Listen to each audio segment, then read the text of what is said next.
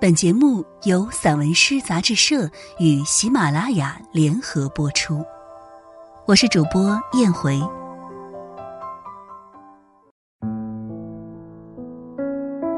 萨尔布克拉的少女蒋小涵，丹水。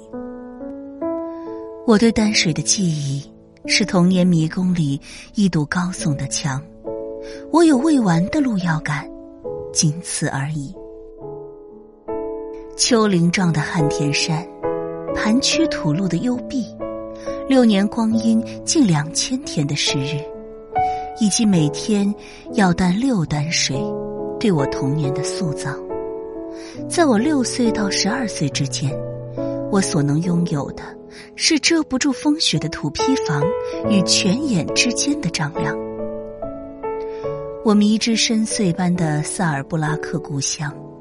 他饱受贫瘠的旱田山，早早捕捉到了我。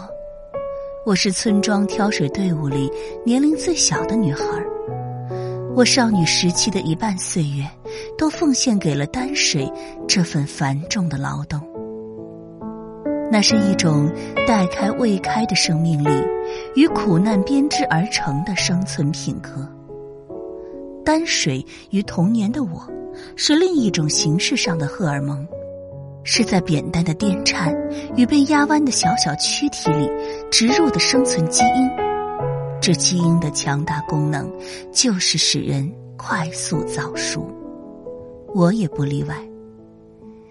饮水是我的家庭成员赖以生存的基本保障，一家五口的饮食起居要仰仗我担回的水。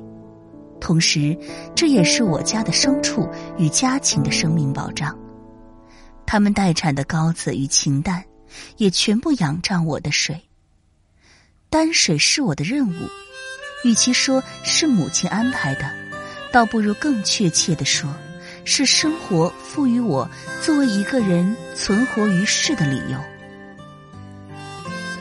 小小的年纪。我就已能在脑海快速盘算一笔经济账。我家的家禽在用树木砍凿成的水槽里，将泉水引进身体后，便能挤出一枚鸡蛋。一枚鸡蛋在那个年代是可以算作一笔家庭收入的。我家还有一头母牛和四只绵羊，它们因心疼我，不肯喝我千辛万苦担来的水。母牛会在冬季食雪，全当饮了水；而在夏季，它则丧失爱干净的癖好，就着家禽们饮剩的脏水，敷衍着灌上一气，然后完成一天胃里草料的反刍。每天六担水，那是要在萨尔布拉克的旱田山山路回转十二个来回的。山路在我足印的铺叠下。平时有力的起伏，我从不将扁担横压在肩膀上，企图规避用颈椎的棘突为两侧肩膀承重。闹心的是，一侧的山体不时磕碰水桶，水泼洒四散，所剩无几。自然而然，右肩便承载了我六年担水的重任。他像一个操琴手，那长年累月按住琴弦的手指，在无数次力道之下的起茧蜕皮中，又重新变得柔软如初。一种心灵重塑之后坚硬的柔软，冲击平原形成的伊犁河谷，以沉缓的静默包容了一切，也将天山雪水的圣洁。浸润进萨尔布拉克干涸的大地，泉水以流动之美，以它那温婉且细小的水流作为补偿，恩赐给拜西铁列克村的村民，也恩赐给我和我的亲人。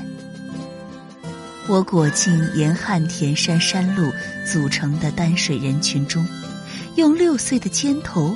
担起一家人存活的基本的生命需求。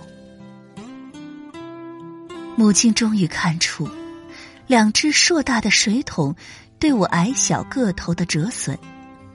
同时，她也看到，当星光犯困，当我家被铁丝咕咕的破门板响起吱呀声时，我浑身披挂沉重露水的抖缩身影，以拐进放置大水缸的土灶间。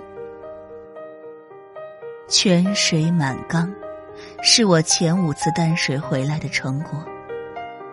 泉水升腾起薄透美好的雾气，使水缸像栽种了一缕淡泊尘世的盆栽。我将所剩不多的泉水倒进水缸，那倾泻着爱的水声，总使站在院中的母亲盈满泪水。当我摆好水桶，从土灶间疲惫的闪出身影。母亲孱弱的胸膛已抵达我的身前。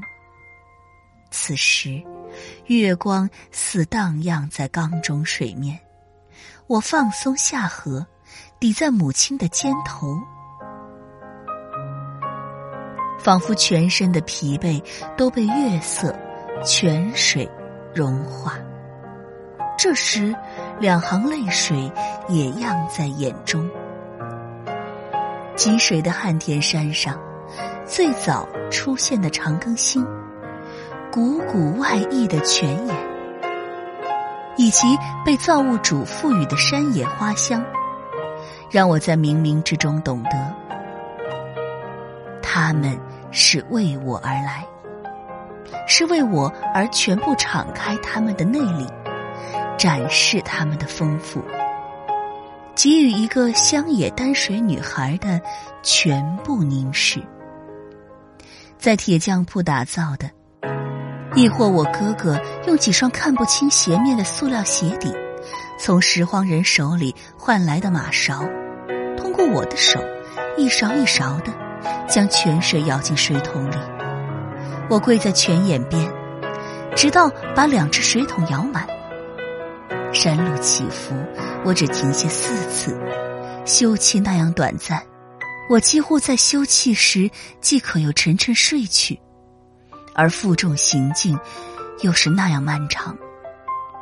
我根本不去想生活赋予我贫瘠的意义，不去想丹水如何抽空我的气力，又如何影响我身体的发育。从家到泉眼的距离。又是如何被我细碎的脚步一点一点的走完？因为我知道，当我一经将沉重装入脑海，我蓄积的所有忍耐都将轰然倒塌。因此，我将挑水变为我的目标：一步、两步、十步、一百步。我用另一种对生活的倔强与想象。修改我的沉重，于是我倾听竹编扁担发出节奏的韵律，让自己成为独一无二的聆听者。我用山花的芬芳迷醉我的想象，使丹水变为一种享受。我让星月作为归家的指引，使酸胀的双腿如风跃领。当我用我的意志让一切归顺于我、听命于我之后，我的幸福便被全部打开。一只无名之手拨动我心底的琴弦，我听见自己在轻轻的歌唱，并感受到在丹水时的自己竟是那样美好。晨风轻拂我，和我的歌声，仿佛悠远的琴声，自心底传来。在汉田山山间来回飘荡。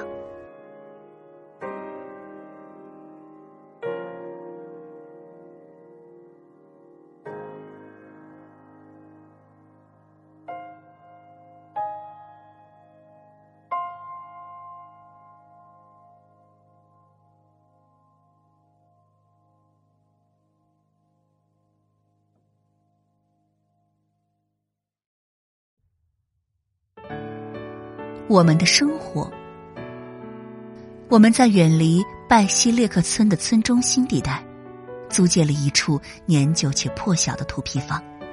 当父亲去世，母亲深刻体会到缺失男人依靠的生活是怎么一回事儿。他的伴侣带走了他对生活的憧憬。阴雨天和夜晚是母亲发出叹息最多的时段。我闻到那叹息中有着沉重的对往昔的眷恋以及不安。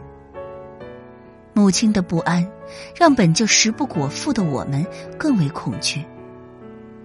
东南风为欢快的草种带来新春的信息，连夜晚的星河也为我们展现它的全貌。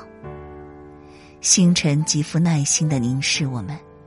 那个夜晚，我们围坐在母亲身旁，用无声的仰望，看向壮阔的浩渺，像是上苍真有神灵接收我们的讯息。母亲嘱咐我们，每人许下一个愿望吧。那日之后，我们有了新生的使命。姐姐去当裁缝，哥哥将聚守拜西铁格列村，度过他的少年、青年、壮年，直至晚年。弟弟不谙世事，母亲让他拍胸脯保证，他可以成为一名优秀的看家能手。我因代课老师的身份，可以机动协助母亲。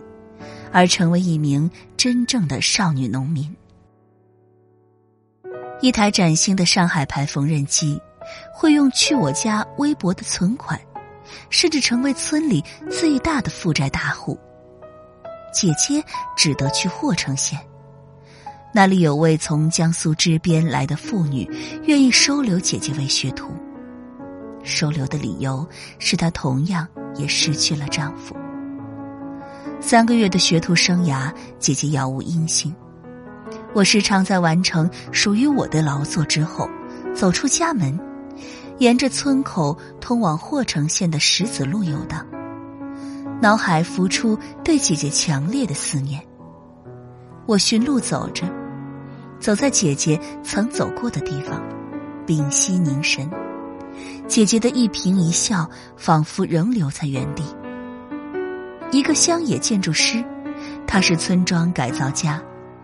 拜西铁列格村的大部分人居屋顶，经他之手冉冉升起于空中，他便使村庄美丽起来。他成为建造屋顶的绝对和唯一。他走家串户，蹲踞每一家屋顶，直至将最后的榫和卯连接在一起。他露出的微笑能使一颗流星羞涩。他就是我的哥哥，年轻的木匠哥哥建造了众多房屋，却没有一片瓦、一块砖曾属于他。不待课或者周末，我就走进属于我农民本分的田野。我们的麦地种在凹凸不平的盐碱地。轮到我们浇地，总是在夜晚。我和母亲穿上扩大的胶靴，将能穿或不能穿的秋衣、绒衣悉数套上。我们以此抵御寒冷。漆黑的麦田，只能用手电筒，循着水流的方向，寻找跑水豁口。我们铲土，将豁口堵上。高出水流的麦地。我们开挖一条小小的沟渠，将水引上去。临近黎明的寒气湿冷入髓，我和母亲紧靠在一起，母女连心，亲情自有热量。村庄的狗都进入了安眠，郊野的风声和水流撞击麦秆的声音似远却近。我和母亲疲倦至极，都沉默着。凝视着流水，见湿夜色。身为农民，开春时，我在播种机上将麦种滑动均匀；在夏季的烈日下为玉米授粉。当秋日来临，所有的果实会自动向我昭示它们的成熟。我闻到了生活的芬芳。挖土豆，挖胡萝卜。掰苞谷、搂瓜秧、削甜菜。当所有的收获打点完毕，冬天便来了。我又将开始放牧我的羊群，白雪皑皑，我把内心的诗意放牧的漫山遍野。我少女的四季翩然若蝶，炉火正旺，我们一家人围坐炉旁。姐姐比划鞋样，哥哥抱着弟弟，白纸折叠一座飞船。我构想我的未来。炉上，母亲熬中药的砂罐咕嘟咕嘟冒着白气。自父亲去世后，我们难得有团聚的时刻，这是我最幸福的时刻。这，也是我们的生活。